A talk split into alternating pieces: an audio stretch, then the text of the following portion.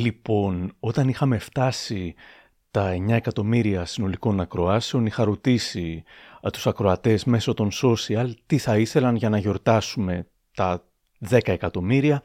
Η πλειοψηφία ζήτησε κάτι σχετικό με το podcast, οπότε να είμαστε. Το επεισόδιο λοιπόν αυτό θα εξηγήσει πολλά πράγματα για τα μικροπράγματα, θα περιέχει bloopers, άγνωστες ιστορίες, αρνητικές αντιδράσεις, παραλυπόμενα και άλλα, και έχει τον ελαφρώς αυτοσαρκαστικό τίτλο «Η σκληρή αλήθεια για το podcast Μικροπράγματα».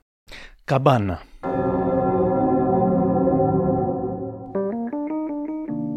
Είναι τα podcast της LiFO. Την καμπάνα την πρόσθεσα εγώ από ένα σημείο και μετά στο σήμα των podcast της LiFO. Κάτι που με έχουν ρωτήσει αρκετές φορές είναι ποιος είναι ο εκφωνητής που λέει το είναι τα podcast της LiFO, και κάποιος είχε αναρωτηθεί αν τυχόν είναι ο Αντώνης Κανάκης, και μετά το ξανάκουσα και έμοιαζε κάπως. Όντως, όχι, δεν είναι. Ε, είναι ο Στάθης Τσαγκαρουσιάνος, δημοσιογράφος και εκδότης της LiFO. Είναι τα podcast της LiFO. Αφού λοιπόν βάζουμε το σήμα, μετά είναι που λέω «Για χαρά, είμαι ο Άρης Δημοκίδης και σας καλωσορίζω στα Μικροπράγματα», το podcast που φιλοδοξεί κάθε εβδομάδα να έχει κάτι ενδιαφέρον, αν θέλετε να μας ακούτε κλπ. κλπ. Ε, δεν θυμάμαι ε, πια, αλλά μια ακροάτρια μου είχε γράψει ότι έχει μάθει απ' έξω έτσι, και την εκφώνηση της αρχής και την εκφώνηση του τέλους, οπότε τα λέει και αυτή απ' έξω πλένοντας τα πιάτα και χαίρεται. Η ατάκα με την οποία αρχίζω και τελειώνω, το «για χαρά» δηλαδή, το χρησιμοποιούσα και στα mail που έστελνα και στα σαράντα πέντε μικροπράγματα που κάνω στο site. Τώρα, αν χαιρετήσω κάποιον έτσι, πάει ο νους το εκεί. Ας πούμε, τις προάλλες έδωσα ένα βραβείο στο φεστιβάλ ταινιών μικρού μήκους στη Δράμα. Με προλόγησε ο παρουσιαστής Βασίλης Τεριζόπουλος και έγινε το εξής. Ε, για χαρά, ε, συγχαρητήρια σε όλες και σε όλους. Από στιγμή νόμιζα να πεις «για χαρά, είμαι ο Άρης Δημοκίδης» και λέει τα podcast. Ε, είμαι όμως, λοιπόν. Αφού ε, λέω «για χαρά» και όλο το υπόλοιπο, μετά μπαίνει η μουσική τίτλων αρχής και τέλους. Το κομμάτι είναι από μια ηχητική βιβλιοθήκη στην οποία έχουμε συνδρομή, οπότε όπως και όλα τα κομμάτια που βάζουμε, σίγουρα το έχω βαρεθεί και σε κάποια στιγμή θα το αλλάξω. Λέγεται Hypnotic και το group είναι η Enigmatic, και η έκπληξη είναι ότι καθώς προχωράει αλλάζει τελείως. Εγώ παίζω απλά την εισαγωγή, ακούστε πώς είναι στην πραγματικότητα στη συνέχεια.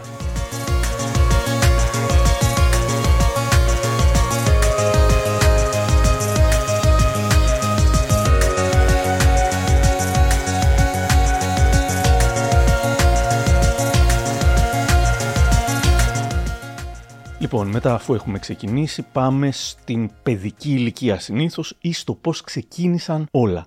Καθώς βρίσκω ηχητικά αποσπάσματα, τώρα βρήκα και θα βάλω κάποια αποσπάσματα από την πρόσφατη ομιλία μου στο TEDx του Αριστοτελείου Πανεπιστημίου Θεσσαλονίκης. Το βίντεο με την ομιλία ανέβηκε μόλις στο YouTube και όποιος ενδιαφέρεται μπορεί να το ψάξει. Ο τίτλος είναι «Η δύναμη των ξεχασμένων παιδικών ονείρων». Είναι πιο ωραίο σε βίντεο, όχι γιατί δείχνει εμένα, αλλά γιατί έχω πολλές φωτογραφίες από την παιδική μου ηλικία, οπότε ίσως να έχει πλάκα να το δείτε. Για χαρά. Θα μιλήσω σήμερα για την δύναμη των ξεχασμένων παιδικών ονείρων. Πώς λοιπόν θα μπορούσες να βρεις τις λύσεις βουτώντας την παιδική σου ηλικία? Το παράδειγμά μου δεν είναι ούτε σπουδαίο, ούτε ιδιαίτερα αξιοσημείωτο, όμως καλός ή κακός, μόνο για τον εαυτό μου μπορώ να μιλήσω. Οπότε, πώς ήμουν σαν παιδάκι? Από ό,τι μου λένε, α, είχα μεγάλη περιέργεια για όλα τα πράγματα. Θα μπορούσα να γίνω πολλά πράγματα. Ε, θα μπορούσα να γίνω ηθοποιός, γιατί πρέπει να σας πω ότι έχω πρωταγωνιστήσει στη Χιονάτη παίζοντας το ρόλο του καθρέφτη, όπως βλέπετε. Όμως... Εδώ γελάνε γιατί δείχνω φωτογραφίες α, από την φοβερή ερμηνεία μου ως καθρέφτης. Μετά είπα διάφορα για την παιδική ηλικία, για τη δημοσιογραφία, το πόσο συγκεντρωτικός ήμουν, το πόσο δεν με ενδιέφερε ως παιδάκι να διαβάζουν άλλοι αυτά που έγραφα ή να δουν αυτά που έφτιαχνα. Συνέχισα λοιπόν στο δωμάτιό μου να δημιουργώ εφημερίδες και περιοδικά μόνο για τη χάρη της δημιουργίας, ε, και έκανα και ψευδοραδιοφωνικές εκπομπές. Κάθε μεσημέρι στις δυόμιση το μεσημέρι κλείδωνα την πόρτα του δωματίου μου και έκανα την καθημερινή υποτιθέμενη εκπομπή μου, Κάλιο πέντε και στο χέρι, ε, στην οποία σχολίαζα κάθε μέρα ε, την επικαιρότητα, για την οποία ενημερωνόμουνα καθημερινά κρατώντας ε, σημειώσεις. Κάποια μεσημέρια μου λέγανε μετά οι γονείς μου, ας πούμε, μιλούσες μόνος σου στο, στο δωμάτιο, γιατί δεν είχα τηλέφωνο. Ε, μιλούσες μόνος σου, οπότε με θεωρούσανε τρελό. Ε, θέλω να πω, το όνειρό μου ήταν να γίνω δημοσιογράφος, να γράφω και να μιλάω, και τέτοιες σπουδές ακολούθησα, αλλά υπήρχαν και πολλοί αστερίσκοι. Α, αγχωνόμουν πολύ στα γραφεία, τότε είχα και ε, αγχώδη διαταραχή.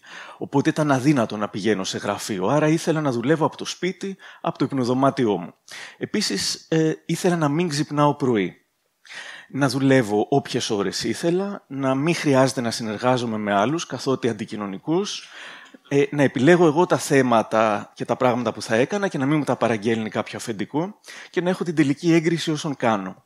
Α, και ήθελα να τα κάνω αυτά, ε, να κάνω καριέρα ζώντας μόνιμα στη Θεσσαλονίκη, να μην χρειαστεί δηλαδή να κατέβω ποτέ στην Αθήνα, καθώς δεν ήμουν λυσασμένος να γίνω γνωστός ή πλούσιος ή να παρακολουθεί πολλής κόσμος αυτά που κάνω. Δεν είχα σκοπό να κάνω εκπτώσεις, τα ήθελα όλα ή τίποτα. Αφού δεν τα είχα όλα, έκανα δουλειά γραφείου για αρκετά χρόνια, άσχετη με τις σπουδές μου. Ε, στη συνέχεια στην ομιλία δείχνω γουστόζικες φωτογραφίες και φτάνω στο το ότι άρχισα να γράφω παιδικά βιβλία, με επανένωσε με το παιδί που είχα μέσα μου και παλιμπαιδίζοντας άρχισα να θυμάμαι όσα ήθελα μικρός. Έτσι, το δύο χιλιάδες έξι, την ημέρα των γενεθλίων μου, μου έκανα ένα δώρο και έφτιαξα το blog έντεκα που είχε λίστες εντεκάδες για όλα τα πράγματα που με ενδιέφεραν. Ξανά έγινα παιδί με τη μία. Ξυπνούσα α, κάθε μέρα με χίλιες ιδέες. Ήμουν ταυτόχρονα ο αρχισυντάκτης που αποφάσιζε τα θέματα, ο ερευνητής που τα ερευνούσε, ο δημοσιογράφος που τα έγραφε, ο photo-editor και ο designer που τα έστεινε και φυσικά ήμουν και ο εκδότης του εαυτού μου. Και κάποια αθηναϊκά μέσα μαζικής ενημέρωσης με έψαξαν για να μάθουν ποιος είμαι και αν θα ενδιαφερόμουν να δουλέψω για αυτούς. Ε, όταν άκουσαν τις απαιτήσεις μου, απόρρισαν με το θράσος μου και τα πράγματα χάλασαν. Το ότι δεν κατεβαίνω στην Αθήνα, θέλω να δουλεύω από το σπίτι κλπ. Αλλά δεν με πείραζε. Ε, έκανα πολλές άλλες δουλειές και συνέχισα να δημιουργώ δημοσιογραφικά ως χόμπι, ως παιχνίδι για να χαίρομαι μόνο εγώ. Όμως μια μέρα έγινε κάτι που δεν το περίμενα, παρότι ήταν κάτι που φαντασιωνόμουν από έφηβος. Με πρόσεξε το δημοσιογραφικό μου ίνδαλμα. Από αυτό το πράγμα το οποίο έφτιαχνα δωρεάν, χωρίς να πληρώνομαι, α, με πρόσεξε από εκεί. Ο άνθρωπος που παρακολουθούσα φανατικά από τα δεκαπέντε μου, μέσα από το περιοδικό μηδέν ένα, μετά από άλλα περιοδικά, την Ελευθεροτυπία και τελικά τη LiFO. Με πρόσεξε ο Στάθης Τσαγκαρουσιάνος. Και κύλησε ο Τέντζερης και βρήκε το καπάκι, γιατί όσο ιδιοσυγκρασιακή προσωπικότητα έχω εγώ, τέτοια έχει και αυτός. Περιέργως κατανόησε το στυλ μου, εκτίμησε το ότι τα έκανα όλα κυρίως για τον εαυτό μου και για το παιδί μέσα μου. Κλώτσισε λίγο στο ότι δεν ήθελα να κατέβω στην Αθήνα, αλλά στο τέλος και καθώς ήταν λάτρης της τεχνολογίας και πολύ διορατικός σε σχέση με το ίντερνετ, έγραφε γι' αυτό στο μηδέν ένα όταν κανείς δεν ήξερε τι ήταν ακόμα, το δύο χιλιάδες δέκα μου πρότεινε να αναλάβω το site της LiFO από το σπίτι μου. Ήταν ένα μεγάλο πείραμα, με έκανε διευθυντή και τότε ποιος διευθυντής μιας στα ελληνικά μίντια ή σε οποιαδήποτε επιχείρηση μπορούσε να δουλεύει από το σπίτι του, πεντακόσια χιλιόμετρα μάλιστα μακριά από τα γραφεία της εταιρείας. Ε, το ρίσκαρε και ευτυχώς δεν το μετάνιωσε. Το site της LiFO έγινε σιγά σιγά δημοφιλές και ήταν το παιχνίδι μας που ανυπομονούσα να παίξω κάθε πρωί που ξυπνούσα. Και από πάνω πληρωνόμουνα κιόλας για να κάνω αυτό που μου αρέσει. Είχα διαβάσει κάπου πως το καλύτερο είναι να μην πετυχαίνεις ποτέ τελείως το όνειρό σου, τα όνειρά σου, όπως και με την Ιθάκη του Καβάφη, σημασία έχει ο προορισμός. Αν πετύχεις στο εκατό τοις εκατό το όνειρό σου, μετά, καθώς δεν θα υπάρξει άλλη κορύφωση, στην καλύτερη περίπτωση θα νιώσεις μια απογοήτευση, μια στασιμότητα, στη χειρότερη γκρέμισμα προς τα κάτω.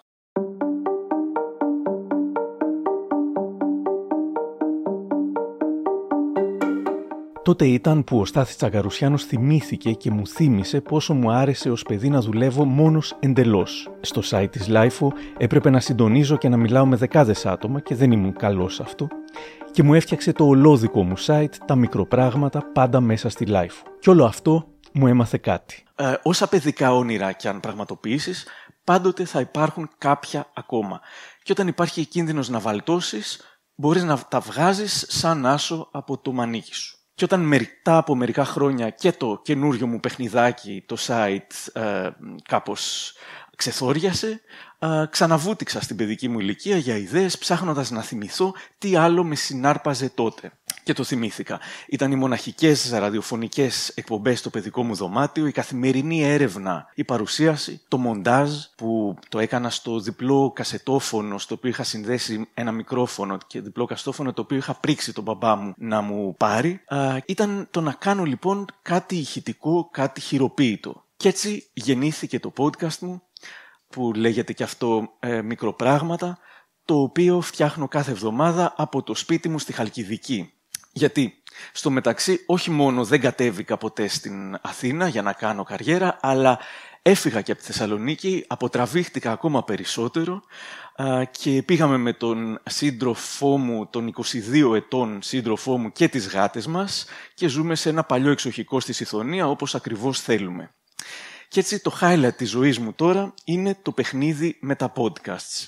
Εδώ με βλέπετε να κάνω την έρευνα με την αγαπημένη μου Στέφη. Ο συγκεντρωτισμός που είχα από παιδί είναι εδώ. Κάνω τη δημοσιογραφική έρευνα, γράφω το σενάριο, κάνω τη σκηνοθεσία, επιλέγω τις μουσικές, παίρνω τις συνεντεύξεις, το παρουσιάζω, το ηχογραφώ και μετά ξενυχτάω κάνοντας το μοντάζ. Έτσι ώστε να είναι όλα ακριβώς όπως θα θέλω.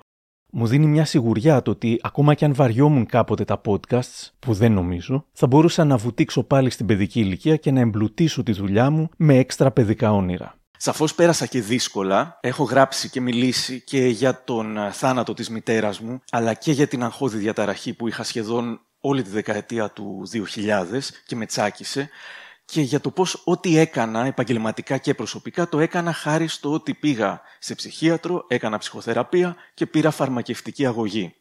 Ο κάθε άνθρωπος είναι διαφορετικός και δεν έχω κάποια συγκεκριμένη συμβουλή να δώσω σε κανέναν, εκτός από το ότι αν έχει ψυχολογικά θέματα να ζητήσει βοήθεια.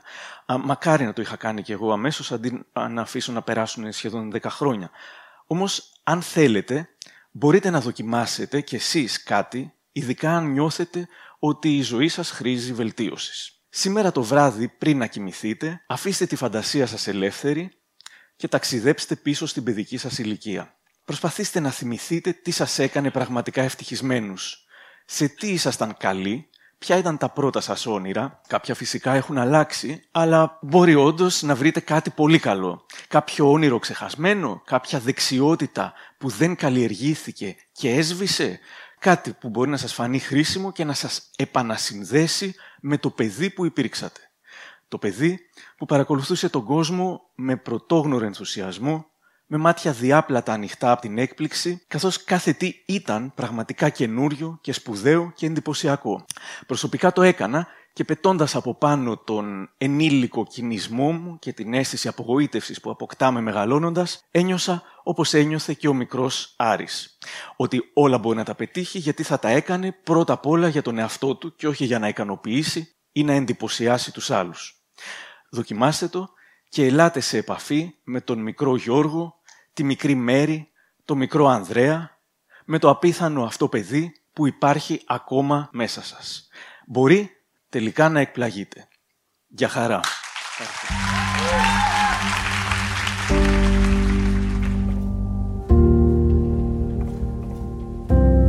Ο Στάθης ήταν λοιπόν αυτός που με παρότρινε να ξεκινήσω ένα podcast. Στην αρχή η ιδέα ήταν, και γι' αυτό λεγόταν ωραία πράγματα, η ιδέα ήταν, ήταν σαν ένα δελτίο ειδήσεων με καλές ειδήσεις. Γεια χαρά. Καλώς ήρθατε στο πρώτο podcast της σειράς «Ωραία πράγματα». Είμαι ο Άρης Δημοκίδης και στα «Ωραία πράγματα» θα παρουσιάζω διάφορα που ίσως μας φτιάχνουν τη διάθεση.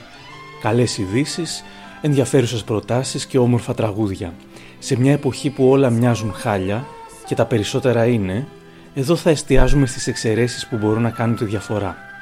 Το πρώτο feedback που είχα ήταν ότι ήταν πολύ μεγάλο. Ε, ήταν γύρω στα τριάντα λεπτά. Αυτό ήταν από ακροάτρια το feedback. Ε, να ξέρεις ότι τα podcast βολεύουν να είναι είκοσι με είκοσι πέντε λεπτά maximum, γιατί τόσο είναι μια δουλειά που θα κάνεις κλπ. Οπότε τα επόμενα τα έκανα ακόμα μικρότερα, είκοσι με είκοσι πέντε λεπτά. Πέρασε κάποιος καιρός μέχρι να καταλάβω ότι τα είκοσι με είκοσι πέντε λεπτά βόλευαν τη συγκεκριμένη ακροάτρια και όχι απαραίτητα όλους. Αλλά αυτό που μου είχε πει υποσυνείδητα με κυνηγά ακόμα και τώρα ο χρόνος, ότι αν είναι πολύ μεγάλο θα βαρεθεί ο ακροατής. Το άγχος μου να κόψω κι άλλο κι άλλο κι άλλο κι άλλο ώστε να είναι πιο μικρό το επεισόδιο υπάρχει ακόμα. Σε κάποια στιγμή ξεκίνησα συνεντεύξεις, ρώταμε ό,τι θέλεις μέσα στο podcast, το οποίο λεγόταν ακόμα ωραία πράγματα. Η Κέτη Γαρμπή ήταν η πρώτη και όντως μου έφερε γούρι, αν και... Ε, σίγουρα θα ήταν πιο ωραίο αν δεν διάβαζε τις απαντήσεις. Ε, το πρώτο διαφορετικό επεισόδιο ήταν για τις διαφημίσεις της δεκαετίας του ογδόντα και εκεί ε, ένιωσα ότι μπορώ να κάνω θεματικά επεισόδια με έρευνα από πίσω. Αυτό οδήγησε στο ποιος είχε δίκιο, Νταλάρας Πανούσης. Ε, ανακάλυψα τη δύναμη της αντικειμενικότητας. Με ρωτούσαν ακόμα και φίλοι τελικά ποιος πίστευα ότι είχε δίκιο. Δεν γινόταν εμφανές, παρότι εγώ μετά την έρευνα και με όλους αυτούς που μίλησα κλπ. Είχα αποφασίσει για μένα το ποιος είχε περισσότερο δίκιο σε αυτή την κόντρα και φοβόμουν ότι θα φαινότανε κάπως. Θα σας πω ποιος πιστεύω ότι είχε δίκιο, αφού είναι ένα επεισόδιο με έτσι τα πολύ παραλυπόμενα. Άσχετα με το ποιον προτιμώ ως καλλιτέχνη και προτιμώ τον Πανούση, δίκιο είχε ο Νταλάρας. Ε, στο συγκεκριμένο, οι κατηγορίες του Τζίμι Πανούση δεν αποδείχτηκαν στο δικαστήριο, αλλά και πέρα από αυτό ήταν ε, αρκετά χοντρά αυτά τα πράγματα που έλεγε και το ότι δεν είχε κανένα στοιχείο δεν βοήθησε. Ήταν όμως με την ιστορία της κόντρας του Μάνου Χατζηδάκη με την Αυριανή, τότε είχα λίγο κολλήσει, σκεφτόμουν να επικεντρωθώ σε κόντρες, που γεννήθηκαν οι σκληρές αλήθειες.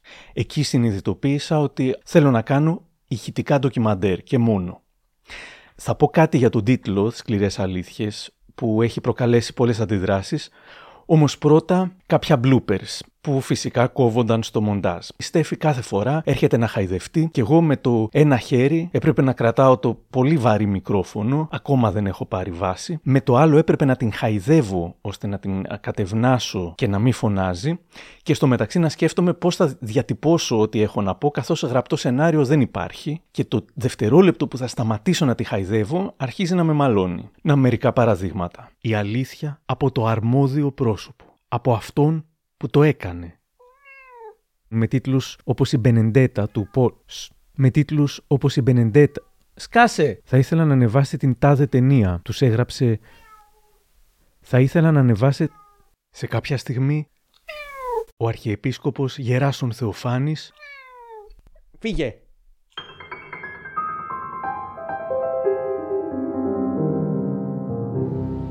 Αυτή η μουσική που ακούτε και αυτή από την ηχητική βιβλιοθήκη λέγεται Millionize από Miroir. Αυτήν την έχω για έτσι όταν ακούγεται κάτι πιο ανάλαφρο ή και αστείο ας πούμε, την επιλέγω αυτήν. Ε, για τις σκληρές αλήθειες η έμπνευση δεν ήταν μόνο στο ότι θα ακουστούν και κάποιες σκληρές αλήθειες. Το σκληρό το πήρα από το hard facts ή hard news που λέμε μόνο τα γεγονότα. Στο τέλος μπορώ να έχω την άποψή μου και να την εκφράσω. Ε, συγκρατούμε όσο μπορώ, αλλά δεν θεωρώ αποτρεπτικό το να πω μια γνώμη όταν έχω ήδη παραθέσει όλα τα ξερά σκληρά στοιχεία. Βέβαια είναι και πιασάρικο, clickbait και μπορεί να αδικεί το περιεχόμενο του podcast, αλλά έτσι καθιερώθηκε και επίσης θέλω να δείχνω πως οι σκληρές αλήθειες, ακόμα και με την έννοια του δυσάρεστες αλήθειες, μπορούν να λέγονται με όχι σκληρό τρόπο, χωρίς να κρύβουμε κάτι και ε, χωρίς να οριοποιούμε τα πράγματα, αλλά ταυτόχρονα χωρίς καθόλου εμπάθεια, αλλά με ευγένεια και ενσυναίσθηση. Προσπαθώ να λέγονται με τρόπο που δεν προσβάλλουν. Βέβαια υπάρχουν και πολλές διαφωνίες και πολλές αντιδράσεις. Από ένα ανεπίσημο podcast που είχα φτιάξει με ερωτήσεις των αναγνωστών των σαράντα πέντε μικροπραγμάτων της ημέρας, να μια ερωταπάντηση. Ωραία, περνάμε στην ερώτηση της Σοφίας. Πόσο θα σου πάρει να καταλάβεις πως η σκληρή αλήθεια για την Κατερίνα Γόγου, φίλε μου, είναι η ρηχή αλήθεια που εσύ αντιλαμβάνεσαι με την σύγχρονη μηδενιστική τεχνοκρατιστική λογική σου? Λοιπόν, πόσο θα μου πάρει να το καταλάβω αυτό? Ε, πάρα πολύ. Νομίζω μέχρι το τέλος της ζωής μου δεν θα καταλάβω πως αυτά, που, αυτά που έβαλα στο podcast ήταν ε, ε, ρηχή αλήθεια που αν, αντιλήφθηκα με τη σύγχρονη μηδενιστική τεχνοκρατιστική λογική μου. Φαντάζομαι ότι εννοείς πως απομυθοποίησα λίγο έτσι τον όλο μύθο που υπήρχε γύρω από τα ναρκωτικά και γύρω από το πόσο ενδιαφέρουσα ήταν, λέγοντας ουσιαστικά ότι ήταν ένα ψυχικά ασθενές άτομο το οποίο είχε πολλούς εθισμούς για διάφορους σημαντικούς λόγους που κατέστρεψαν τη ζωή του και κατέστρεψαν και τη ζωή της κόρης της.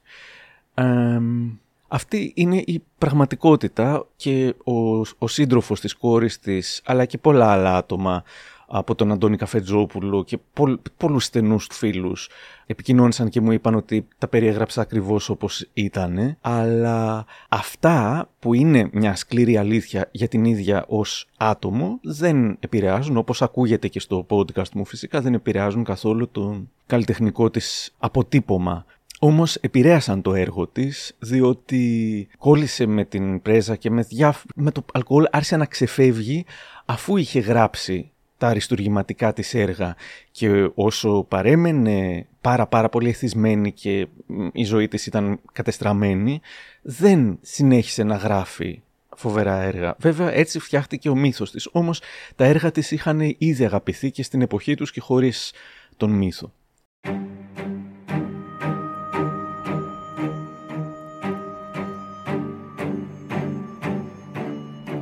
Αυτό το κομμάτι που ακούμε είναι αυτό το οποίο ε, μου έχουν ζητήσει περισσότερες φορές να κόψω.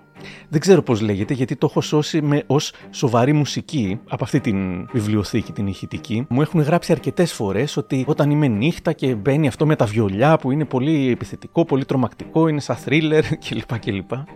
Εμένα μου αρέσει. Συνεχίζοντας με αρνητικές αντιδράσεις, η μίξη του σε εισαγωγικά υψηλού με το σε εισαγωγικά ευτελές συχνά ενοχλεί. Ας πούμε πριν λίγο καιρό μου έγραψε ένας Γιάννης στο Instagram κάπως επιθετικά όταν ανακοίνωσα για την Τζούλια Αλεξανδράτου το επεισόδιο. Άρη, τι γίνεται ρε φίλε, Χατζηδάκης και Ιόλας στην ίδια λίστα με Μάκη Ψωμιάδη και Τζούλια Αλεξανδράτου? Το συζητούσαμε με ένα φίλο εχθές, είμαι έξαλλος. Η δικιά μου απάντηση ήταν τι να πω, στα μικροπράγματα όλοι χωράνε. Και ο Γιάννης μου έγραψε, εγώ όχι, άντε γεια. Ε, συνεχίζοντας τα αρνητικά, κάτι που γέλασα πάρα πολύ ήταν με κάποιον που σχολίασε σε ένα tweet του Θέμη Κέσαρη. Ο Θέμης Κέσαρης έγραψε για τη ζωή Κωνσταντοπούλου και λέει «Η ζωή πλέον έχει το νούμερο ένα ανυπόφορο στυλ ομιλίας στη Βουλή. Κάνει παύση ακόμα και μετά το πρώτο άρθρο». Και ο Κοσμάς Τυριακίδης έγραψε «Σαν τα podcast του εξαιρετικού κατά τα άλλα Άρης Δημοκίδης». Ε, επίσης με έκραξαν στο TikTok για τις παύσεις. Εν τω μεταξύ κόβω πάρα πολύ τις παύσεις. Ακούγομαι να μιλάω πολύ πολύ πιο γρήγορα. Όπως και η καλεσμένη, η Θέκλα Πετρίδου, η ψυχολόγος, μου είχε γράψει ότι ήταν σίγουρη ότι το είχα βάλει στο ενάμιση ή στο δύο.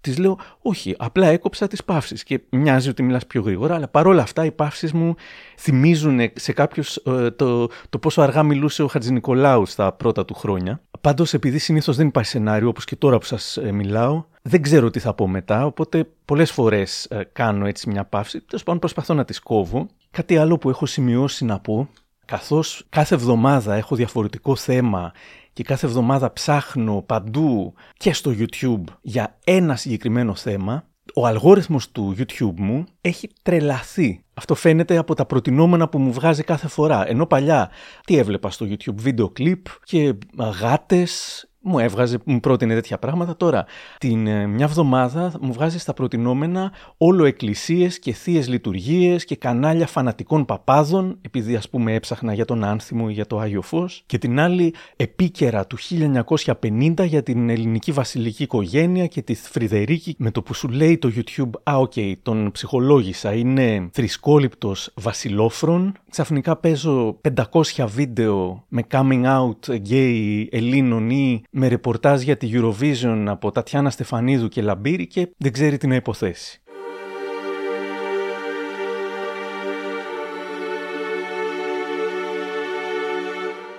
σε λίγο θα σας πω ποια είναι τα πιο πετυχημένα επεισόδια, αλλά τώρα να σας πω ποια είναι τα λιγότερο πετυχημένα επεισόδια από τα ηχητικά ντοκιμαντέρ πάντα. Σκανδαλωδώς λίγες ακροάσεις έχει η Λιλιπούπολη, ένα από τα αγαπημένα μου επεισόδια, αλλά το συνομπάρατε.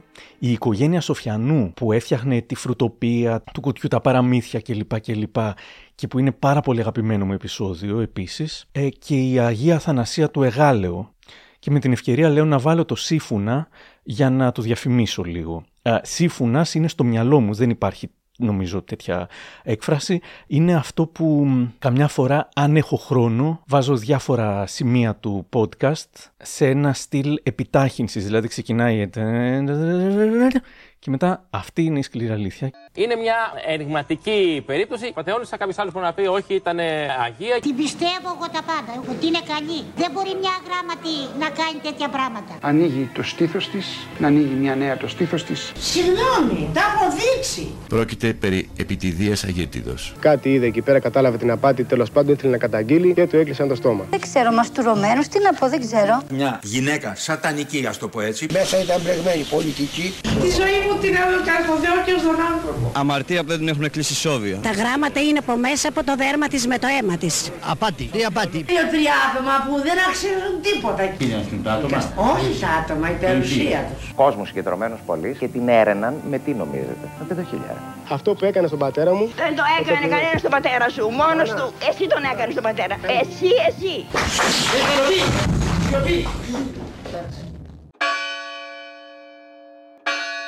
Ο αγαπημένος μου σύμφωνας πάντως είναι τον έφτιαξα για τον Γιώργο Μαρίνο. Γιώργος Μαρίνος πρώτο. Έβγαινε στο κοινό μας καλησπέρα. Είμαστε φωτίασος του κόμιμο δε Χρήστη. Απόψε δίνουμε παγκόσμιο πρεμιέρα. Απόψε αρχίζουμε παγκόσμιο τουρνέ. Απ' του χωριού σας το καφένε.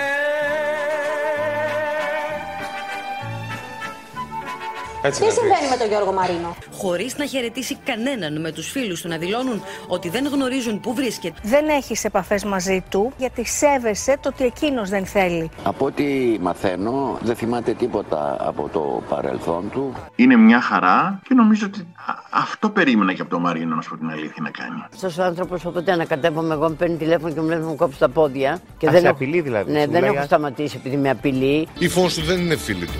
Να σταματήσει να ασχολείται μαζί του. Από εκεί και πέρα χάσαμε κάθε ίχνος του. Έχει και τη στήριξη μιας πολύ ισχυρής κυρίας. Δεν θα πούμε τίποτα παραπάνω. Είναι σαν να τον, σαν να τον έχουμε χάσει και αυτός είναι ζωντανός. Πώς το λένε, δηλαδή εντάξει, είναι τρελό λίγο, είναι λίγο σάικο όλο αυτό.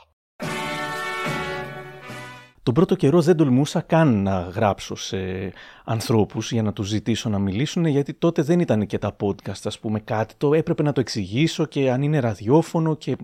Μετά σε κάποια στιγμή ο Στάθης Τσαγκαρουσιάνος προφανώς άκουγε, πέρα από το ότι τα νούμερα είχαν αρχίσει και πηγαίναν πολύ καλά, προφανώς άκουγε ότι... Ε, γενικά έχερα κάποιας εκτίμησης και μου είχε πει ότι να τους ψάχνεις. Ε, εγώ μέχρι τότε έψαχνα μόνο αυτούς για τους οποίους θα έλεγα κάτι κακό, ώστε να τους έχω δώσει την ευκαιρία να μιλήσουν και να απαντήσουν. Και πολλοί, όπως π.χ. ο καθηγητής Κούβελας, δέχονταν και μιλούσαν. Οπότε μου είχε πει ότι, Άρη, να τους ζητάς, όλοι θα σου μιλήσουν εσένα, όλοι θα θέλουν να σου μιλήσουν. Ε, δεν ίσχυε εντελώς, αλλά πάρα πάρα πολύ ε, ήθελαν. Και πόσοι διαφορετικοί άνθρωποι, άλλοι του πιο σε εισαγωγικά ελαφρού και άλλοι του πιο ποιοτικού. Τώρα κοιτάζω τα εμ πι θρι, ας πούμε, και έχω ε, Καταλιφός, Χρονάς, Μπουτάρης, Καπουτζίδης, Δήμητρα Γαλάνη, Αναβύση, ε, Σαβόπουλος, Δαβαράκης, Καριοφυλλιά Καραμπέτη, Αγαθή Δημητρούκα, ε, Μπιμπίλας, Παπακαλιάτης, Λένα Διβάνη, Λιανά Κανέλη, ε, Χομενίδης, Βαλαβανίδης, Παπαχελάς, Ρουλακορομιλά, Φιβοσδηλιβοριάς, Τατσόπουλος, Ρέπας Παπαθανασίου, Δάντης, Παντελής Βούλγαρης, Δάφνη Μπόκοτα, Λένα Πλάτωνος, Θοδωρής Αθερίδης, Καφετζόπουλος, ο Γιάννης Πετρίδης, ε, συγγενείς και σύντροφοι ανθρώπων.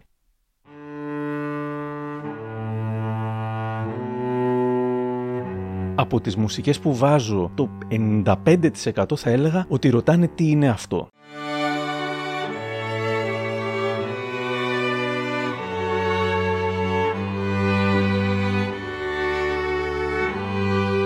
είναι ο κανόνας, Canon in D minor, του Johann Pachelbel, σε εκτέλεση που υπάρχει σε αυτή την ηχητική βιβλιοθήκη. Στο YouTube μπορείτε να βρείτε δεκάδες διαφορετικές εκτελέσεις με διαφορετικά όργανα, διαφορετικές ταχύτητες. Εμένα μου άρεσε αυτή. Συνεχίζουμε με bloopers. Το να βρω τα λόγια μπορεί να πάρει ώρα, πράγμα εξαντλητικό για το μοντάζ, όπου ακούω και για ώρες τον εαυτό μου ε, να μονολογεί και να μου δίνει οδηγίες. Πάρτε μια μικρή γεύση. Το πιο μισητό πρόσωπο τον, το, πιο, το πιο μισητό πρόσωπο. Α, το πιο, μιση, το πιο μισητό πρόσωπο. Ε, ε, τι να πω. Ε, της εποχής. Ωραία, μετά. Στο...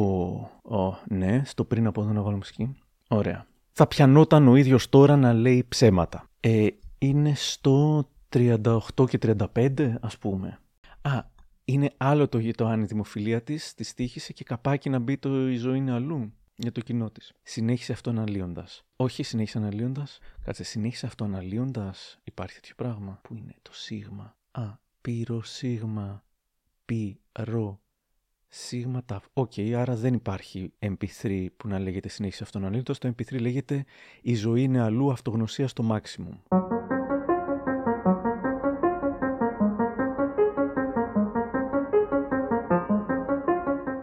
Λοιπόν, κάτι για το επεισόδιο, για το πρώτο επεισόδιο με τον Κοκλόνη και πότε θα βγει το δεύτερο. Κάποιοι θεώρησαν ότι λειτουργήσε ως ξέπλυμα για τον Κοκλόνη το επεισόδιο και το ακούω που λέει και η νέα γενιά.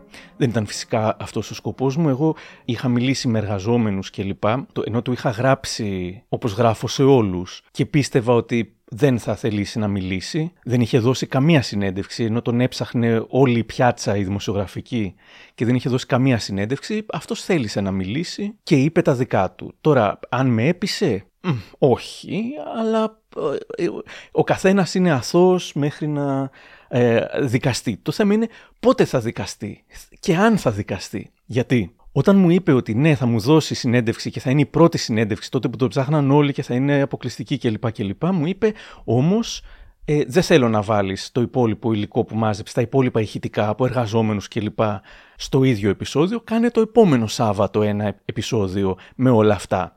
Κάτι έγινε όμως και μετά σκέφτηκα ότι καλύτερα είναι να περιμένω να συμβεί κάποια εξέλιξη, την οποία τότε την περιμέναμε εντωμεταξύ από μέρα σε μέρα. Το κάτι να συμβεί ίσον να συλληφθεί ή να το απαγγελθούν κατηγορίες, ώστε να είναι σούπερ επίκαιρο. Έστω να τον απαλλάξουν ή να πούν ότι, οτιδήποτε. Αυτό είναι κάτι που πίστευα ότι θα γινόταν πολύ πριν το καλοκαίρι και το περιμένω πώς και πώς. Αν δεν γίνει τίποτα μέσα και στους επόμενους μήνες, θα το βγάλω αναγκαστικά έστω και στο άσχετο, αλλά και με την πολύ μεγάλη απορία γιατί αργεί τόσο αυτή η υπόθεση. Αυτά με τον Κοκλόνη, για να δούμε. Δεν είμαι ιδιαίτερα περήφανος για αυτό το επεισόδιο, είμαι πολύ περήφανος για το επεισόδιο που είχα κάνει για την αγχώδη διαταραχή μου και το πώς την ξεπέρασα. Ακόμα και σήμερα παίρνω τουλάχιστον ένα μήνυμα την ημέρα από κάποιον που θέλει περισσότερες πληροφορίες ή να πει ότι ένιωσα λιγότερο μόνος κλπ.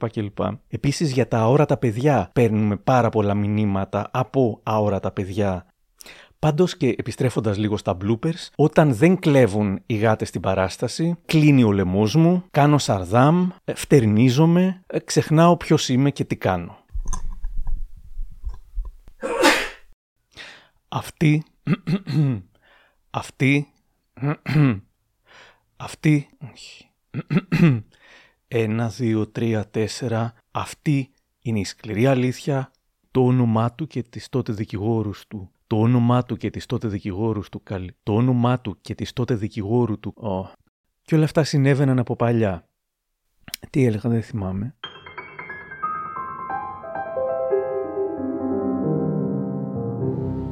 Κάθε άνθρωπο που κάνω, σχεδόν, καλά όχι τους δολοφόνους, κάθε άνθρωπο που κάνω μέχρι το τέλος σχεδόν τον έχω αγαπήσει, τον έχω κατανοήσει, έχω ζήσει τόσο πολύ ας πούμε μαζί του, θεωρητικά, και έχω ταυτιστεί. Ακόμα δηλαδή και με τον Νότη Φακιανάκη, τον Μάρκο Σεφερλή, ανθρώπους που δεν εκτιμώ ιδιαίτερα, και τον ε, ε, καθηγητή Δημήτρη Κούβελα, που παρότι διαφωνώ και στο podcast είναι ξεκάθαρο το πόσο διαφωνώ, εκτίμησα τη στάση του και στο podcast και μετά από αυτό. Απογοητεύτηκε δηλαδή, αλλά το σεβάστηκε και για μένα πήρε πόντους από αυτό. Του είπα, άμα θέλει να αλλάξουμε κάτι, οτιδήποτε, δεν θέλω να στεναχωρώ κανέναν ή να απογοητεύω κανέναν όσο γίνεται, αλλά δεν ήθελε, μου είπε όχι, όχι. Εντάξει, είναι. Τέλος πάντων, μ' άρεσε αυτό.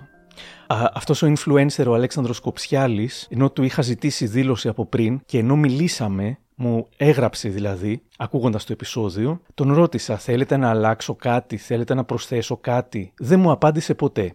Και θα άλλαζα. Αντί να το διαπραγματευτεί, φέρθηκε αρκετά παιδικά. Ε, πονάει κεφάλι, κόψει κεφάλι. Δηλαδή δεν του άρεσε το επεισόδιο. Αποφάσισε να διαγράψει το επεισόδιο, να το λογοκρίνει και να το σβήσει από το Spotify. Και το κατάφερε. Το Spotify το κατέβασε για πνευματικά δικαιώματα.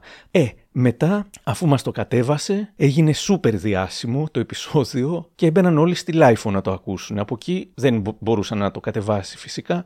Μέσα σε λίγες μέρες πήγε, ξέρω, εκατό με εκατόν πενήντα χιλιάδες ακροάσεις και μετά το ξαναανέβασα στο Spotify, αλλά χωρίς τη φωνή του. Έτσι λοιπόν που να μην υπήρχε, να μην μπορούσε να πει ότι τα ηχητικά ήταν πνευματικά τους δικαιώματα, έλεγα εγώ αυτά που έλεγε αυτός, προσπαθώντας να μιμηθώ και ακριβώς τον τρόπο που το έλεγε, οπότε είχε και κάποια πλάκα. Το παίζουνε παρθένες. «Αχ αγάπη μου, θα σε πάρει και θα σε σηκώσει. Από μπροστά παρθένα και από πίσω μπαίνουν τρένα. Κάνε μου τη χάρη, όλοι ξέρουν τι τσουλή είσαι. Δεν έχεις αφήσει κολονάκι για κολονάκι». Απέτησε να κατέβει και αυτό από το Spotify. Τότε ήτανε που έγινε το μεγάλο μπαμ και ξαφνικά από ένα podcast το οποίο θα το είχαν ακούσει κάποιοι άνθρωποι. Μετά έφτασε εκατοντάδες χιλιάδες ας πούμε και μετά το Spotify φυσικά στείλαμε επιστολή και εξηγήσαμε τι γίνεται κλπ. Και το επανέφερε. Υπάρχει δηλαδή να το ακούσετε στο Spotify. Όταν προσπαθείς να καταπνίξεις κάτι, να λογοκρίνεις κάτι, από εκεί που σχεδόν κανένας δεν θα ενδιαφερόταν, μετά όλοι ενδιαφέρονται γι' αυτό και το κάνεις διάσημο αντί να το καταπνίξεις. Όπως είπα, δεν θέλω να στεναχωρώ κανέναν, εκτός αν είναι καταδικασμένος εγκληματίας. Έχω λιάνει κάτι, έχω διο... καλά διορθώσει κάτι, εννοείται. Αλλά μην μου πείτε, κατέβασε όλο το επεισόδιο, πείτε μου ποια διόρθωση θέλετε να γίνει. Ελάτε να ηχογραφήσουμε μια απάντηση κλπ. Όμως υπάρχουν δύο περιπτώσεις, πρέπει να αποκαλύψω, που έχω αλλάξει εντελώς και πετσοκόψει δύο επεισόδια. Το ένα ήταν σωστό να το πετσοκόψω. Λεγόταν «Δολοφόνοι που έψαχναν τα θύματά τους στην Νικολούλη». Η μία από τις δύο περιπτώσεις, ενώ είχε καταδικαστεί για το φόνο του άντρα της και είχε καταδικαστεί και στο εφετείο, επειδή το είχε πάει στον Άριο Πάγο, οπότε δεν είχε τελεσιδικήσει, έπρεπε να την κόψω εντελώς. Και το άλλο ήταν το επεισόδιο με τον ποδοσφαιριστή και νυν κάπως πολιτικό Βασίλη Τσιάρτα. Όπως σε όλους του είχα στείλει, ήθελε να μιλήσει, μιλήσαμε, κάναμε την συνέντευξη, απέτησε να ακούσει από πριν τη συνέντευξη, όχι τι θα έλεγα ενδιάμεσα στα αποσπάσματα, αλλά να του στείλω όλα τα αποσπάσματα ακριβώς όπως θα είναι μονταρισμένα της συνομιλίας μας. Του τα έστειλα, κατά τη γνώμη μου ήτανε, το, τον εξέθεταν εξωφρενικά πολύ. Ήταν μια κουβέντα που αν κάποιος πρόλαβε και την άκουσε, γιατί για, πολύ, για ελάχιστα έμεινε, Ε, θα ξέρει σε κάθε πράγμα που έλεγε, ήθελα να βάλω αυτή τη μουσική. Δηλαδή τον εξέθεταν τόσο πολύ οι απαντήσεις του. Έδειχναν μια απίστευτη άγνοια, μια σύγχυση φοβερή. Του τα στέλνω το προηγούμενο βράδυ γιατί απαιτεί να τα ακούσει και να τα εγκρίνει. Τα ακούει και προς μεγάλη μου έκπληξη, προς τεράστια μου έκπληξη, τα εγκρίνει και λέει «Οκ, okay, ναι, είμαι ικανοποιημένος». Θεώρησε δηλαδή ότι τα είπε καλά. Το επόμενο πρωί, αφού ανεβαίνει το επεισόδιο, δεν ξέρω, ίσως το ακούει κάποιος, κάποιος πιο... Κάποιος του κόμματος Τζίμερου και Κεφαλίου Κρανιδιώτη. Ξυπνάω το απόγευμα βλέποντας πολλά μηνύματα ότι κινούμε νομικά, κατέβασε το επεισόδιο, κατεβάστε το επεισόδιο τώρα, αλλιώς αυτό, ο δικηγόρος μου κλπ. Ε, τον πήρα, το, μιλήσαμε. Μου λέει ε, και εκεί που είπες ότι η πηγή από το... Από ποιο μέρος είναι, δεν μπορώ να θυμηθώ τώρα. Είχα μιλήσει με κάποιον που ήταν από εκεί και γνώριζε καλά την οικογένεια. Ε, που είπε αυτό, ε, όχι, είναι συκοφαντικό και ποιος το είπε αυτό και η πηγή κλπ. Και το άλλο που είπες δεν ξέρω αν δεν ισχύει και δεν θέλω να πω τι. Του λέω κανένα πρόβλημα. Θα τα αφαιρέσω αμέσως. Καθώς μιλούσαμε λοιπόν, τα αφαιρούσα. Και του λέω: Ωραία, τα αφαίρεσα. Όχι, όχι, όχι, δεν μου αρκεί. Θέλω να κατέβει όλο. Θέλω να κατέβει όλο. Του λέω: Μα γιατί? Έχετε πρόβλημα με δύο σημεία, ας πούμε, που θεωρείτε ότι σας αδικούνε. Δεν μπορεί να κατέβει όλο. Όχι, θα κατέβει όλο. Δεν μπορεί να κατέβει όλο. Όχι, θα κατέβει όλο. Ε, τότε θα βγάλετε όλα αυτά που λέω. Φυσικά και δέχτηκα να βγάλω. Όταν ένας άνθρωπος μου λέει: Όχι, μετάνιωσα κλπ. Όσο δίκιο και να έχω ή και νομικά να το προχωρούσε κλπ. Δεν θα μου είχε δώσει την άδεια και εγγράφος ότι ναι, τα αποσπάσματα κλπ. Τέλος πάντων, δεν ήθελα να στεναχωρώ, του λέω: Οκ, okay, θα τα βγάλω. Έμεινε ένα ε, κουτσουρεμένο επεισόδιο το οποίο δεν έχει καμία, κανένα ενδιαφέρον δηλαδή και ντρέπομαι και που υπάρχει. Ε, πρόσφατα είδα ότι κάποιος ε, στο Twitter έγραψε κάτι αρνητικό για ε, ένα επεισόδιο, νομίζω αυτό για τον ε, Μητροπολίτη Άνθιμο, ότι ήμουν σκληρός με τον Άνθιμο, και ο Βασίλης Τσιάρτας σχολίασε σε εκείνον που είπε ότι δεν ήταν καλό επεισόδιο. Ποιος ο λόγος να μας ενδιαφέρει η άποψη και το τι λέει ο κάθε κλόουν του LiFO? Σύνελθε. Και κάποιος του γράφει, Μπιλ, Βασίλη Τσιάρτα δηλαδή, μήπως θα έπρεπε να ξεκινήσεις εσύ κάποια podcast? Είσαι δυνατός και πρέπει να ακούγεσαι και είσαι και από τους πιο σοβαρούς. Και ο Τσιάρτας έβαλε emoji το προσωπάκι που το σκέφτεται, τύπου «Μμμ, καλή ιδέα». Και του ξαναπαντάει, μην το σκέφτεσαι καν, η χώρα έχει ανάγκη από σοβαρούς με ήθος σαν και σένα. Ε, άλλοι που με σχολίασαν, πολύ αξία δίνεις στον αριστερό δικαιωματιστή του κόλου, γραμμούλα περνάει και εσύ του κάνεις διαφήμιση. Και ένας άλλος που λέει, σιγά τον Δημοκίδη που του δίνεται και αξία ρε συ. Ένας αριστερός που και καλά προσπαθεί να το παίξει ουδέτερος, αλλά δεν. Υποσχέθηκα τα στατιστικά, όμως κάπου εδώ μπερδεύει λίγο το πράγμα, γιατί σε κάποια στιγμή άρχισα να παίρνω μηνύματα, άνοιξε ρε Καραγκιόζη την... άνοιξε ρε Καραγκιόζη τα σχόλια στο κανάλι σου. Λέω, δεν έχω κανάλι. Ποιο κανάλι? Δεν έχω κανάλι. Κατάλαβα ότι στο YouTube έκανα δεύτερη καριέρα. Η LiFO ξεκίνησε και ανεβάζει διάφορα podcast της, ας πούμε, και παλιότερά μου, με τίτλο «Σκληρές αλήθειες και όχι μικροπράγματα» στο YouTube της. Εκεί μόνιμα, από πάντα, από την πρώτη μέρα, δεν υπάρχει δυνατότητα σχολιασμού, οπότε γι' αυτό μου λέγανε να ανοίξω τα σχόλιά μου και δεν τολμάω να κάνω κλπ. κλπ. Ε, το κοινό του YouTube είναι κάπως διαφορετικό. Μπορεί να πέσουν τελείως τυχαία πάνω σε ένα επεισόδιο και γράφουν με πολύ οργή, ας πούμε. Τέλος πάντων, και διαπίστωσα ότι έχω ξεκινήσει δεύτερη καριέρα με καθυστέρηση στο YouTube και εκεί μπερδεύομαι με τα στατιστικά, γιατί εγώ μετρούσα και έλεγα τώρα έχουμε εννιά εκατομμύρια, τώρα έχουμε δέκα εκατομμύρια. Όμως στο LiFO τι βι, η σκληρή αλήθεια για τον Λιαντίνη, τον καθηγητή Λιαντίνη, έχει διακόσιες πενήντα τέσσερις χιλιάδες προβολές τώρα που το είδα. Η Βασίλισσα Φρυδερίκη έχει εκατόν είκοσι πέντε χιλιάδες προβολές. εκατόν είκοσι έχει ο Αλέξανδρος Ωνάσης, άλλες εκατόν δεκαπέντε ο Σεριανόπουλος. Δηλαδή κάθισα και μέτρησα, είναι μεταξύ δυόμισι με τρία εκατομμύρια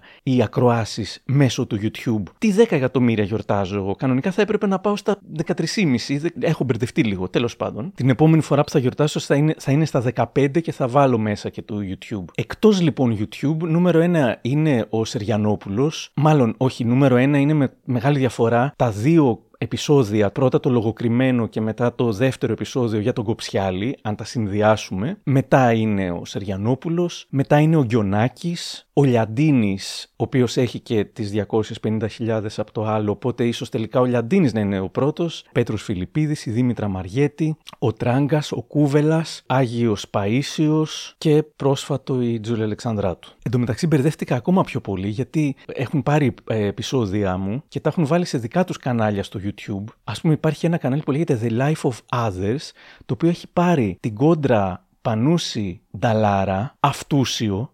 Έχει κόψει μόνο την αρχή που λέει είναι τα podcast της LiFO, «Γεια σας, είμαι ο Άρης Δημοκίδης» και είναι τα μικροπράγματα. Έχει κόψει και στο τέλος ότι ήταν τα μικροπράγματα, αν θέλετε να μας... Και είναι όλο το υπόλοιπο, χωρίς να φαίνεται και χωρίς να λέει πουθενά ποιανού είναι, ποιος μιλάει, ποιος το έκανε, από που το κλέψαμε. Το... Έχει καμιά εκατοστή χιλιάδες ακροάσεις και από εκεί, χωρίς καμία αναφορά.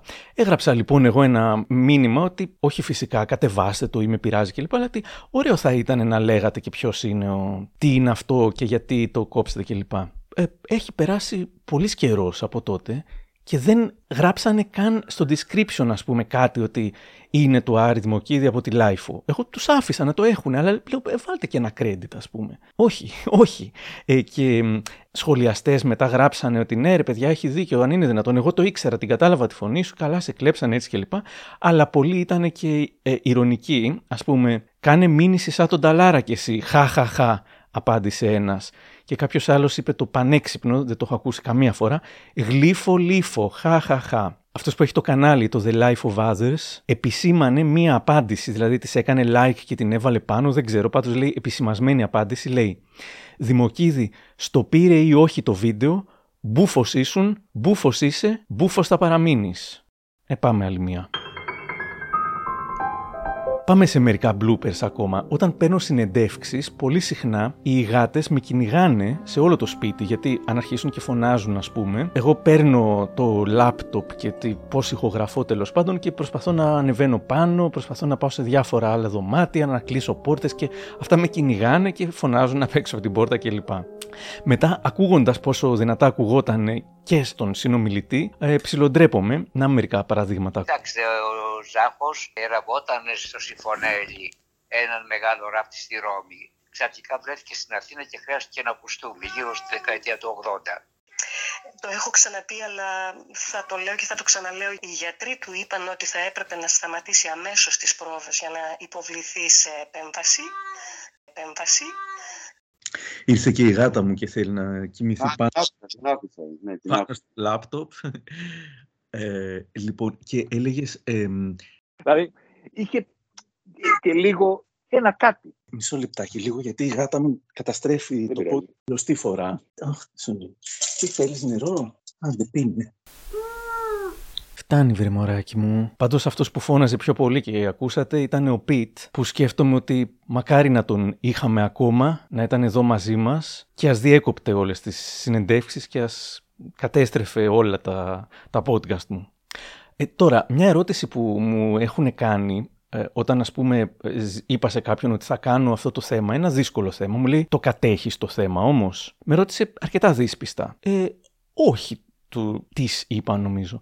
Ε, σχεδόν κανένα θέμα δεν κατέχω. Και γι' αυτό τα κάνω συνήθως, για να, τα, για να μάθω πράγματα για αυτά, για να περάσω ωραία ερευνώντας τα. Ας πούμε, μια Πέμπτη με το επεισόδιο να πρέπει να το ανεβάσω Παρασκευή βράδυ προς Σάββατο πρωί. Κάτι στραβώνει στο επεισόδιο που ετοίμαζα και για το οποίο ερευνούσα πολύ καιρό και πρέπει να βρω να κάνω ένα επεισόδιο μέσα σε μια μισή μέρα. Και να το ηχογραφήσω και να το μοντάρω και να κάνω την έρευνα κλπ. Και επέλεξα την Ανά Καραγιάννη, την παρουσιάστρια δημοσιογράφο που πέθανε από νευρική ανορεξία. Ε, ε, άνθρωποι που την γνώρισαν, πολύ στενοί της άνθρωποι, μου έγραψαν μετά ότι πόσο καλά την κατάλαβες και πόσο τέτοια. Βέβαια, εγώ μίλησα με ανθρώπους μέσα σε εκείνη την μια μισή μέρα, έκανα έρευνα, αλλά τους φάνηκε ότι, ξέρεις, την είχα, ήξερα πολύ καλά, την είχα ψυχολογήσει τόσο καλά κλπ. Ή ας πούμε για τον Γκάτσο, για τον Νίκο Γκάτσο. Δεν είχα ιδέα τίποτα μέχρι που ξεκίνησε το επεισόδιο και η Αγαθή Δημητρούκα που μίλησε κιόλας μετά, ποιήτρια, πολύ σημαντική και σύντροφος της ζωής του Νίκου Γκάτσου, ναι, έπαθε σοκ ότι δεν κατήχα καθόλου το θέμα. Γενικά το μότο μου είναι δεν ξέρω και πολλά για αυτόν, αλλά την Παρασκευή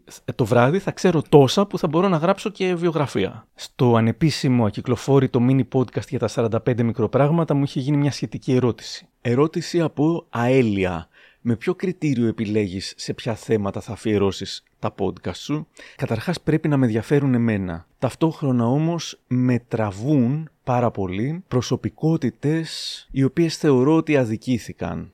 Οπότε είναι κατά βάθος ε, και μια μικρή προσπάθεια δικαίωσης, έστω και μετά θάνατον για αρκετούς. Ας πούμε για τον Ασλάνη ή για τον Ζακ Κωστόπουλο ή και για ανθρώπους που δεν, έχουν, δεν είχαν πεθάνει. Όταν έκανα τη σκληρή αλήθεια για τη Ροζίτα Σόκου, δεν είχε πεθάνει ακόμα. Για την αλήθεια για τη σχέση της Χιλου... Τζένης Χιλουδάκη με τον εισαγγελέα Σακελαρόπουλο, είναι εν ζωή και οι δύο. Για τον Οδυσσέα Τσενάη, που θεωρώ πως είχε αδικηθεί πολύ. Α, βέβαια υπάρχουν και πολλές περιπτώσεις που το κάνω για τους αντίθετους λόγους. Όχι για να ε, βρίσω δηλαδή έναν νεκρό, αλλά για κάποιον ο οποίος δεν είχε λογοδοτήσει ποτέ για κάτι που είχε κάνει, όπως είναι η περίπτωση του Γιάννη Γκιονάκη, που δεν, δεν συζητιόταν μάλλον καθόλου μέχρι που έκανα το podcast.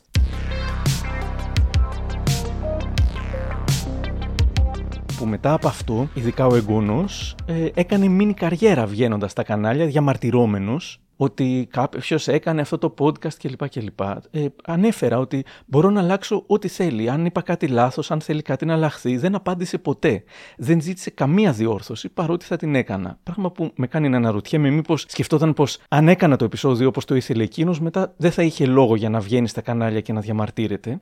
Ουσιαστικά βέβαια, εκτός από τον εαυτό του, διαφήμισε πάρα πάρα πολύ και το επεισόδιο και το podcast μου με όλες τις εμφανίσεις του έκτοτε. Κοντά στο βασιλικό αυτόν, δηλαδή υποτίστηκε και που λένε Κιχλάστρα εγώ, αλλά δεν τη βρίσκω καθόλου χρήσιμη αυτή τη διαφήμιση και προφανώς δεν βγήκα μετά στα κανάλια να ανταπαντήσω ή να παίξω αυτό το παιχνίδι, και ας μου ζήτησαν. Θεωρώ πως δεν πειράζει, ας με ακούν λιγότεροι, τέτοια διαφήμιση να μου λείπει. Ε, αντίθετα, ο γιος του Μπάρκουλη, που το επεισόδιο για τον Μπάρκουλη ήταν και αυτό δυσάρεστο για τον Μπάρκουλη, ο γιος του που είναι και γνωστός στην νεολαία από το TikTok και το Just the Two of Us κλπ. Το μοιράστηκε και μου έγραψε και μου είπε: σε ευχαριστώ που μαθαίνω πράγματα για τον μπαμπά μου που δεν, δεν τα ήξερα και τώρα τον κατανοώ ακόμα καλύτερα κλπ.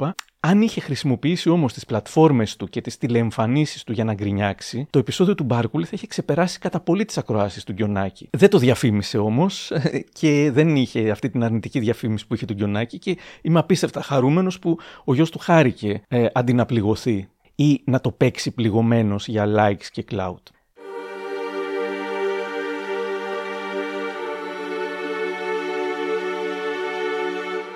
Μπορεί, όπως έχετε καταλάβει, το ενενήντα εννέα τοις εκατό των επεισοδίων να είναι αρχιακά, να μην είναι επίκαιρα δηλαδή, αλλά ε, τρώω σταθερό κράξιμο όταν, ας πούμε, μου λένε ε, κάνε για τις φωτιές, κάνε για τις υποκλοπές, κάνε για εκείνο, κάνε για το τάδε σκάνδαλο, κάνε για το δίνα σκάνδαλο. Α, δεν κάνεις, κάνεις μόνο για νεκρούς και μόνο για αυτούς κλπ. Θα παραδεχτώ ότι σε κάποιες φορές, ελάχιστες, είχα τρέξει λίγο πίσω από την επικαιρότητα επειδή μου το ζητούσαν, αλλά ήταν επεισόδια που δεν μου βγήκαν καλά, δεν μου άρεσαν και έτσι έμαθα να. Να αγνοώ όλους αυτούς που μου λένε κάνε εκείνο κλπ. Ας πούμε, εν μέσω υποκλοπών μου ζητούσε κόσμος, κάνε ένα για τις υποκλοπές, τι κάνεις, προστατεύεις τον Γκούλι, κάνεις εκείνο. Έκανα για τον Τζαλικίδη, συνδέοντάς το με τα επόμενα σκάνδαλα της Νέας Δημοκρατίας και το τωρινό, αλλά φυσικά δεν τους ήταν αρκετό. Πολύ πετυχημένες παροδίες κάνουν στο Twitter. Ο Τούρκογλου, ας πούμε, έλεγε παρέμβαση Άρη Δημοκίδη για τα δραματικά γεγονότα των ημερών. Η σκληρή αλήθεια για τον Γιώργο Κατσιφάρα. Ε, τέλος πάντων, είχα το θράσος να ανακοινώσω την Τζούλια Αλεξανδράτου πριν από κάποιο καιρό και κάποιος ε, έγραψε νο, ειρωνικά. Νομίζω οι συνθήκες είναι ώριμες και για ένα επεισόδιο για τη διαμάχη Μένιου Φουρτιώτη Σπύρου Ρεύη. Είχα γελάσει, αλλά εντωμεταξύ μας δεν νομίζω ότι υπήρξε τέτοια διαμάχη. Επίσης, μου λένε, κάνε ένα για τη δολοφονία του Καραϊβάζ. Ε, βρε, τρελοί είστε. Κάνε ένα για τον ε, Μαρινάκη, κάνε για τον Τριανταφυλόπουλο, κάνε για τον Στέφανο Χίο, κάνε για τον Ορουάν, κάνε για την Greek Mafia. Ε, ρε παιδιά, όχι. Δηλαδή, ναι, ζω κάπου απομονωμένος, αλλά δεν ισχυρίστηκα ποτέ ότι είμαι ο πιο θαραλέος και ο πιο μάχημος ρεπόρτερ του κόσμου. Αντίθετα, ο πιο τεμπέλης και ο πιο απομακρυσμένος και... Εδώ, όταν έκανα επεισόδιο για τον Τράγκα, στο πρώτο πρώτο επεισόδιο, γιατί είχα μπει πολύ μέσα στον κόσμο της μαφίας, των εκβιασμών, των αυτών, των μυστικών, επιχειρηματίες με δημοσιογράφους για πλοκές κλπ. Ε, στο πρώτο επεισόδιο, από τα τρία, και ξέροντας ότι θα ακολουθήσουν κι άλλα, επειδή ακριβώς φοβήθηκα ότι λέω έχει γούστο κάποιος από όσους εμπλέκονταν με τον Τράγκα να ακούσει ότι έχει κι άλλα δύο επεισόδια και να θελήσει να με βγάλει από τη μέση. Οπότε έκανα disclaimer, το ίδιο έκανα και στον Μάκη Ψωμιάδη, ότι φυσικά δεν θα πούμε κάτι που δεν έχει ξαναακουστεί και δεν θα, πούμε, δεν θα, δεν θα μιλήσουμε για επιχειρηματίες και για τέτοια. Έστω και αν στο δεύτερο ή τρίτο επεισόδιο μίλησα για επιχειρηματίες, απλά ήθελα από την αρχή να κερδίσω χρόνο, ας πούμε, ώστε να μην μου έχω καμία ενόχληση. Στο δε Ψωμιάδη με είχαν τρομάξει όλοι οι ακροατές που όταν το ανακοίνωσα που μου λέγαν «Ωχ, ξέρεις ότι μπορεί να είναι ζωντανός» και «Ωχ, ε, αν είναι ζωντανός την πάτησες» και τέτοια. Και μετά εγώ τρόμαζα λίγο. Οπότε μην μου λέτε για την Greek Mafia και το Στέφανο Χίο και ξέρω εγώ. Και για τον Τζαλικίδη φοβήθηκα λίγο, γιατί εκεί όντως γίνανε κάποιες αποκαλύψεις για πιθανές ε, μαφίες. Από τους φανς των καλλιτεχνών φοβόμουν πολύ την αντίδραση των φανς του Καζαντζίδη για το επεισόδιό του, γιατί ξέρω ότι είναι οι πιο σκληροπυρηνικοί φανς, αλλά τελικά τη βρήκα από τους φανς του Νότη Φακιανάκη, που δεν το περίμενα. Πάμε σε κάποια bloopers τώρα. Τα περισσότερα επεισόδια, η συντριπτική πλειοψηφία, έχει ηχογραφηθεί στη Χαλκιδική μέσα στην απόλυτη ησυχία μετά τα μεσάνυχτα. Όταν όμως τύχει και είμαι στο σπίτι μας στη Θεσσαλονίκη, συχνά τα πράγματα είναι λίγο διαφορετικά. Το, το σίγουρο είναι, ε, τώρα περνάει αεροπλάνο, ρε μη μασάρετε τις μηχανές. Όμως το σίγουρο είναι πως, το, ε όχι τώρα και λεωφορείο, ε, μια φορά το, τα πρόλαβα όλα να τα κάνω και να ηχογραφήσω σχετικά νωρίς, δηλαδή έντεκα το βράδυ, και κάνει όλη αυτή τη φασαρία. Ενώ όταν ηχογραφώ στις τέσσερις πέντε τα ξημερώματα δεν ακούγεται τίποτα. Οκ, okay, άντε, βγες λίγο έξω να συνεχίσω. Λοιπόν... Ε, επίσης να πω ε, έτσι ένα τρίβια ε, που δεν ενδιαφέρει κανέναν, ότι μετά την ηχογράφηση πονάει ο λαιμός μου και ειδικά όταν κάτι κατά λάθος δεν ηχογραφείται, και μου έχει συμβεί δυστυχώς πολλές φορές αυτό, να ηχογραφώ ας πούμε για μια μισή δύο ώρες και με το που τελειώνει να πάω να ακούω και να βλέπω ότι ακούγεται ένας βόμβος τον οποίο δεν μπορώ να βγάλω, δεν ακούγεται τίποτα, δεν υπήρχε ένα καλώδιο, μπλα μπλα μπλα, και να πρέπει να το κάνω για άλλες ε, μια μισή δύο ώρες. Ε, ναι, λοιπόν, μετά πηγαίνω και παίρνω μια μεγάλη κουταλιά μέλι και κοιμάμαι.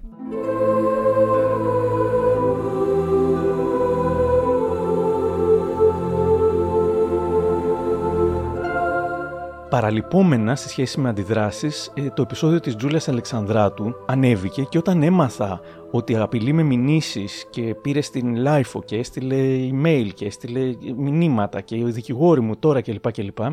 Είχα προετοιμαστεί με σημειώσεις για να την πείσω ότι αυτά που είπα δεν ήταν μηνύσιμα, ότι την αντιμετώπισα την ιστορία της με πολύ συμπάθεια, με τέτοιο, με συναίσθηση κλπ. κλπ. Οπότε μίλησα μαζί της. Την πήρα, είχα προετοιμαστεί έτσι πολύ γερά. Μου λέει: θέλω να κατέβει τώρα το επεισόδιο. Της λέω: ακούσατε, λέω, το επεισόδιο? Μου λέει: Ε, όχι, δεν, έχω, δεν το έχω ακούσει, αλλά θέλω να κατέβει. Οπότε όλη, όλη η προετοιμασία μου, η υπεράσπιση μου με τις σημειώσεις και όλα αυτά δεν είχε νόημα πια. Της λέω: γιατί όμως? Μου λέει: δεν μ' αρέσει ο τίτλος. Α, ετοιμάζομαι να της πω ότι ο τίτλος είναι πάντα στους ίδιους, στις σκληρές αλήθεια για αυτό, είτε είναι θετικό, είτε αρνητικό, είτε ότι εννοεί τα hard facts, όλα αυτά. Και καταλαβαίνω ότι ως τίτλο δεν εννοούσε τον τίτλο, αλλά τον υπότιτλο, ο οποίος ήταν ένα ηχητικό ντοκιμαντέρ του Άρη Δημοκίδη για την άνοδο και την πτώση του πολυσυζητημένου μοντέλου. Μου λέει αυτό, λέει, ε, να κατέβει όλο γιατί έχει αυτό τον τίτλο που με προσβάλλει και ε, θα πάρω το δικηγόρο μου και με προσβάλλει και με κάνει ως άνθρωπο, έχω ένα παιδί. Λέω, τι σας προσβάλλει σε αυτό? Μου λέει: η πτώση. Λέ, γράφει η άνοδος και η πτώση. Δεν υπήρξε πτώση. Της λέω: αυτό ήτανε. Λέω: μπορώ να το αλλάξω. Μπορώ να το κάνω η άνοδος και η άνοδος. Ε, α, αλλάξε το άμεσα, παίρνω το δικηγόρο μου και τέτοια. Το αλλάζω και λέω ένα ηχητικό ντοκιμαντέρ του Άρη Δημοκίδη για τον χωριστή τη ζωή του πολυσυζητημένου μοντέλου. Της το στέλνω. Α, ωραία, έγινε. Έγινε, ευχαριστώ, ευχαριστώ. Τα λέμε, γεια σας. Αυτό ήταν λοιπόν που την πείραξε.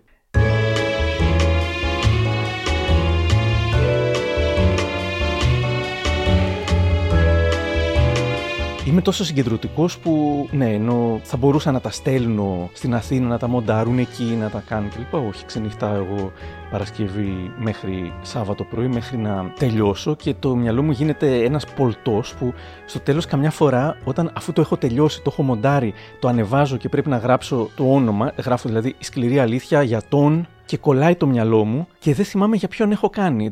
Έχω ασχοληθεί δέκα ώρες με το μοντάζ και μια εβδομάδα με το. Δεν θυμάμαι ποιον έχω κάνει. Και λέω για τον, για τον. Και κοιτάζω, ας πούμε, και λέω: α, ναι, για τον Ζάχο Χατζηφωτίου είναι.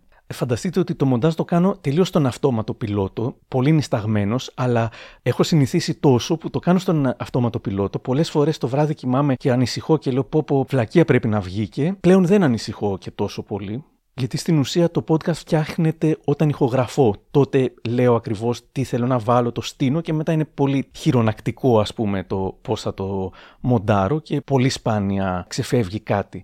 Κάποιες φορές που ξεφεύγουν επαναλήψεις, προβλήματα, λάθη κλπ. Μου το λέει όταν ξυπνάω το επόμενο απόγευμα ή νωρίς το βράδυ, μου το λέει ο Γιώργος, ο φίλος μου, και μου λέει: να, έχει εκεί ένα διπλό. Το πρώτο καιρό το διόρθωνα. Μετά κατάλαβα ότι διορθώνοντας κάτι το οποίο είναι σχετικά μικρό, είχε ως αποτέλεσμα να μου στέλνουν πάρα πολλά μηνύματα ακροατές του Google Podcast και να μου λένε: ε, το πρωί υπήρχε και τώρα που πήγα να το συνεχίσω να το ακούω δεν υπάρχει. Ή το είδα το πρωί και το κατέβασα, αλλά τώρα δεν παίζει. Αυτό μας πήρε περίπου ένα-δύο χρόνια να καταλάβουμε γιατί τόσοι πολλοί έλεγαν από το Google Podcast ότι δεν λειτουργεί. Ότι αν διορθώσω κάτι, στο Spotify παίρνει περίπου δέκα λεπτά για να το ανανεώσει. Μέχρι τότε παίζει το παλιό. Και στα Apple Podcasts το ίδιο. Στα Google Podcasts σβήνει τελείως το παλιό και το καινούριο αρχίζει να παίζει, για αυτούς που το είχαν ήδη κατεβάσει ή ξεκινήσει, μετά από περίπου μια εβδομάδα. Οπότε, προκειμένου να γράφω σε όλους ότι συμβαίνει αυτό και αυτό και μπλα μπλα μπλα, προσπαθώ να μην διορθώνω κά- κάτι εκτός αν είναι φοβερό. Πάντως, τα βράδια που ξενυχτάω Παρασκευή και πολλές φορές μου φαίνεται βουνό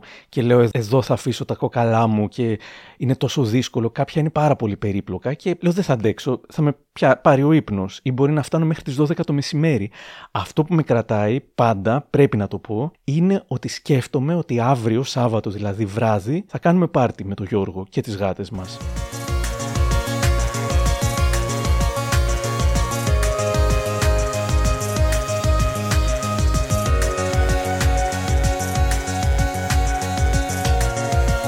Πάρτι σημαίνει ε, θα μεθύσουμε πολύ, θα ακούσουμε τα νέα τραγούδια και τα αγαπημένα μας τραγούδια, θα παίξουμε με τις γάτες, θα φάμε, θα χορέψουμε. Θα είναι σαν να πηγαίνουμε σε κλαμπ, αλλά το κάνουμε απομονωμένοι στο σπίτι μας. Δεν χρειάζεται να βγούμε από το σπίτι και το φτιάχνουμε όπως θέλουμε και συχνότατα θεματικά πάρτι κιόλας. Αυτό στην πιο ε, κουραστική στιγμή της δουλειάς μου δίνει τεράστιο κουράγιο και έχω κάτι να προσμένω. Λειτουργεί δηλαδή όπως το treat, η λιχουδιά που δίνεις σε ένα ζωάκι που έχει εκτελέσει ένα κόλπο.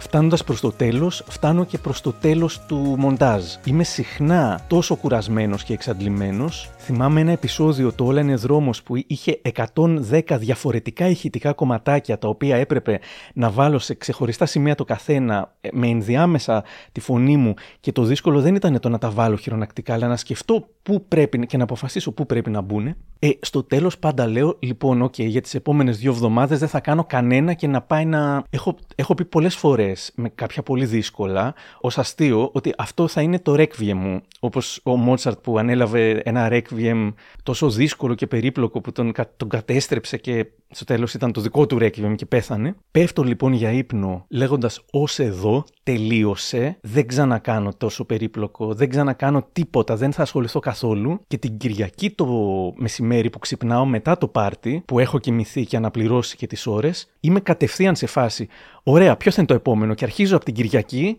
πέφτω με τα μούτρα και αρχίζω να σώζω, να κάνω κλπ. κλπ. Από εκεί που είχα πει, οκ, okay, τέλος, δεν κάνω τίποτα. Γιατί αυτό είναι. Μ' αρέσουν τόσο πολύ τα podcasts που νιώθω σαν detective που θέλει να λύσει μια υπόθεση και γι' αυτό πρέπει να μάθει τα πάντα για αυτήν. Να ξεχωρίσει το timeline, να τα βάλει όλα στη σειρά, να βρει τις τρύπες, να μάθει τους βασικούς χαρακτήρες και τις σχέσεις τους σε πέρασμα δεκαετιών, να κατανοήσει όσο γίνεται την ψυχολογία τους, να καταλάβει τα κίνητρά τους και να φτάσει στον πυρήνα τελικά του ζητήματος, στη λύση του. Για μένα είναι πραγματικά συναρπαστικό και φαντάσου να το λατρεύεις αυτό το πράγμα όπως το λατρεύω, ε, τις συνεχείς διανοητικές διεργασίες για τη λύση των puzzle και των μυστηρίων, και κάθε εβδομάδα να σου δίνουν, ή ακόμα καλύτερα να επιλέγεις εσύ μια ολοκένουργια υπόθεση για να λύσεις. Ε, πώς να μην είμαι ευτυχισμένος κάνοντας τα μικροπράγματα. Και αυτό θα γίνει και τώρα, αυτό θα γίνει και αυτή τη σεζόν. Κάπου εδώ τελειώσαμε και να πω πως αν δεν μπαίνετε στα podcast της LiFO, εσείς χάνετε, ενώ αν ακούτε μόνο τα μικροπράγματα υπάρχουν και ένα σωρό άλλα παλιότερα και τωρινά μέσα στην LiFO, στην κατηγορία podcast, την οποία επιμελείται η Μερόπη Κοκκίνη, που με βοηθάει πολύ, όπως και η Μπιάνκα με τα εικαστικά της. Είμαι σίγουρος ότι θα ανακαλύψετε πολύ πολύ ενδιαφέροντα πράγματα, οπότε δοκιμάστε το. Υπενθυμίζω ότι αν έχοντας φτάσει στο τέλος του επεισοδίου μας δεν έχετε μπουκώσει από μένα, δεν έχετε πάρει δηλαδή υπερβολική δόση Άρη Δημοκίδη, που πιστεύω ότι έχετε πάρει, μπορείτε να δείτε αν θέλετε όλη την ομιλία στο TEDx με την εικόνα και τις φωτογραφίες, ψάχνοντάς την στο YouTube με τον τίτλο της «Η δύναμη των ξεχασμένων παιδικών ονείρων». Ευχαριστώ πάρα πάρα πολύ για τη στήριξή σας. Από μένα, για χαρά!